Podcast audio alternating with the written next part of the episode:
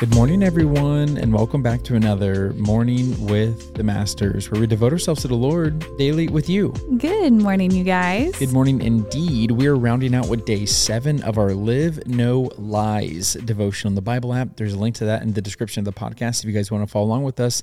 And as always, I'm going to read the scripture, then Tori's going to pick up with the Devo. Let's do it. And I'm going to read the scripture slowly because the devotional actually calls for that. So buckle up. The scripture is Luke chapter 4, verses 1 through 13 and it says this Then Jesus, full of the Holy Spirit, returned from the Jordan River.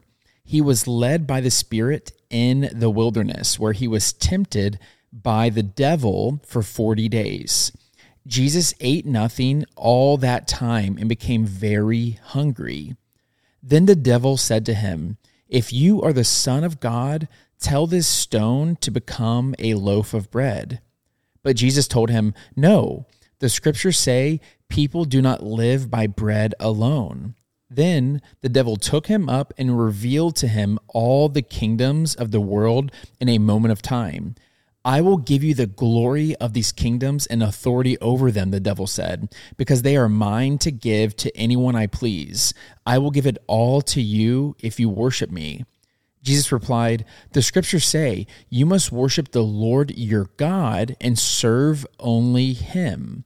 Then the devil took him to Jerusalem to the highest point of the temple and said, If you are the Son of God, jump off. For the scripture says, He will order His angels to protect and guard you, and they will hold you up with their hands, so you won't even hurt your foot on a stone.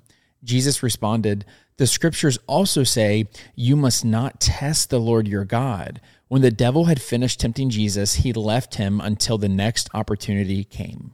The devotional is titled, And Having Done All to Stand. We see this pattern of fighting lies with scripture in Jesus' life as well.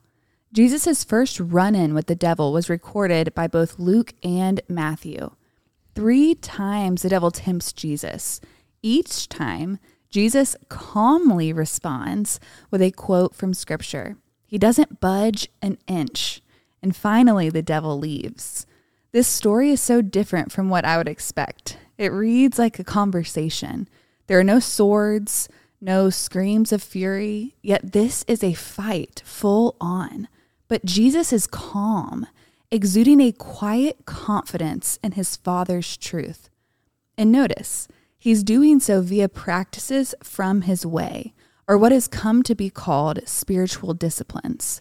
He's all alone with God in the desert, and what has come to be called silence and solitude. He's in prayer, he's fasting, his mind and mouth are full of scripture. Wow.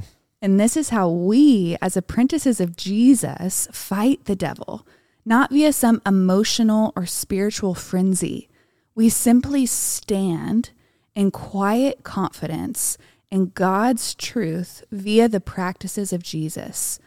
The devil's primary scheme to drive the soul and society into ruin is deceptive ideas that play to disordered desires, which are normalized in a sinful society. I think you need to read that again. That was that was wild. So powerful. The devil's primary scheme to drive the soul and society into ruin is deceptive ideas that play to disordered desires, which are normalized in a sinful society. The antidote is spiritual disciplines. You could say it this way spiritual disciplines are spiritual warfare. It's through the practices of Jesus that we present our minds and bodies before God and open our souls to his spirit and truth. In 1 Peter 5 8 through 9, Peter picked up on the same language as Paul did in Ephesians in his advice on how to fight the devil by, quote, standing firm in the faith. This is how we win. We stand.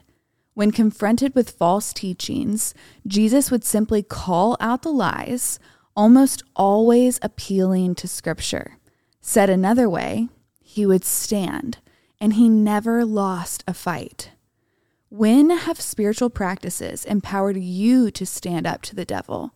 And what would this look like on a larger scale as you stand in your faith in the midst of a confusing, conflicted society?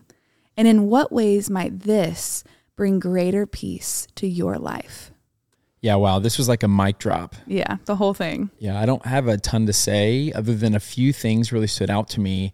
And one of those was the question at the end that basically was asking, what would this look like on a larger scale as you stand in your faith in the midst of a confusing, conflicted society? I know for me personally, when it comes to like living your faith out loud in, Mm-hmm. in society, fear immediately comes in because what will people think of me? I will be judged for believing what I believe, all this Yeah. stuff.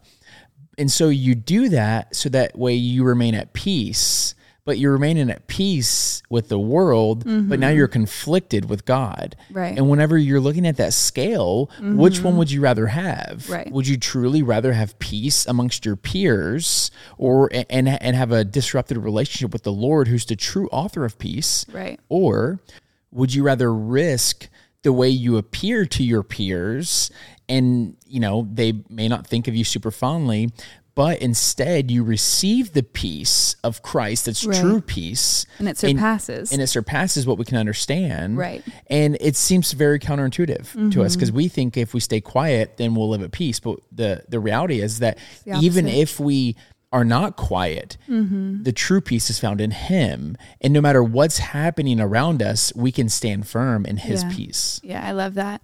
What really stood out to me was when it's talking about fighting spiritual warfare, the calmness that Jesus portrays. Yeah. Because I think when we start talking about spiritual warfare and arming ourselves with truth so that we can fight back, we think that it's going to require like crazy action. And like when he said like spiritual frenzy and it's super emotional, and mm-hmm. looking at the way Jesus fought spiritual warfare with the devil with this calm confidence truly like having a calm spirit in the midst of crazy is such a superpower Yeah. um, because we live in such a frenzied world and society. And if we're supposed to be set apart, then walking in that calm confidence of Christ is so different. And I just, I love that, that there's no need to fear because when you look at how Jesus was fighting, there's no sense of fear in what he did. And so we don't need to have a sense of fear when we feel spiritually Yeah. attacked because we can just do what the devotional says. We can stand in his truth with true confidence, knowing that we we fight from victory, not for it. And so as long as we know scripture, we have the battle plan, we have the strategy, we are equipped. But we have to make sure that number 1, we know scripture, that we're in God's presence and we know how to stand in this confidence in the first place. Yeah. And I, I also got hung up on that word frenzy because Mm-hmm. it was like, wow, I resonate so much of that, that all the bad decisions I've made, or not all of them, but I would say a large Yeah. majority of them, were in a rash impulse moment. Yeah. Where I feel like the enemy wants you to be sporadic and have to Mm-hmm. make quick emotional decisions because then you're likely going to choose wrong. Right. But if you press pause on the matrix and you slow down Mm-hmm. and you really think about something through spiritual disciplines, through Yeah. the lens of God, then you you'll make a lot healthier decisions. But the enemy wants things to be rushed and emotional, Right. rather than quiet and confident. Yeah, so good. You ready to pray sign out? I am.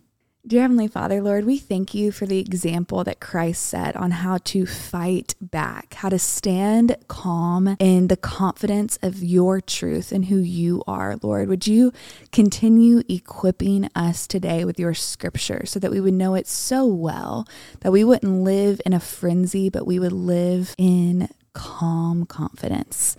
We thank you for this and we pray for it in Jesus' name. Amen. Amen, God. Amen, God. Amen, y'all. Now is that perfect time to break out the worship music, break out the journal, and continue pressing to the Lord. Yes, and y'all don't forget that you are God's masterpiece. And don't forget that we love you. we love you guys, and we'll be talking to you tomorrow. Auf Wiedersehen.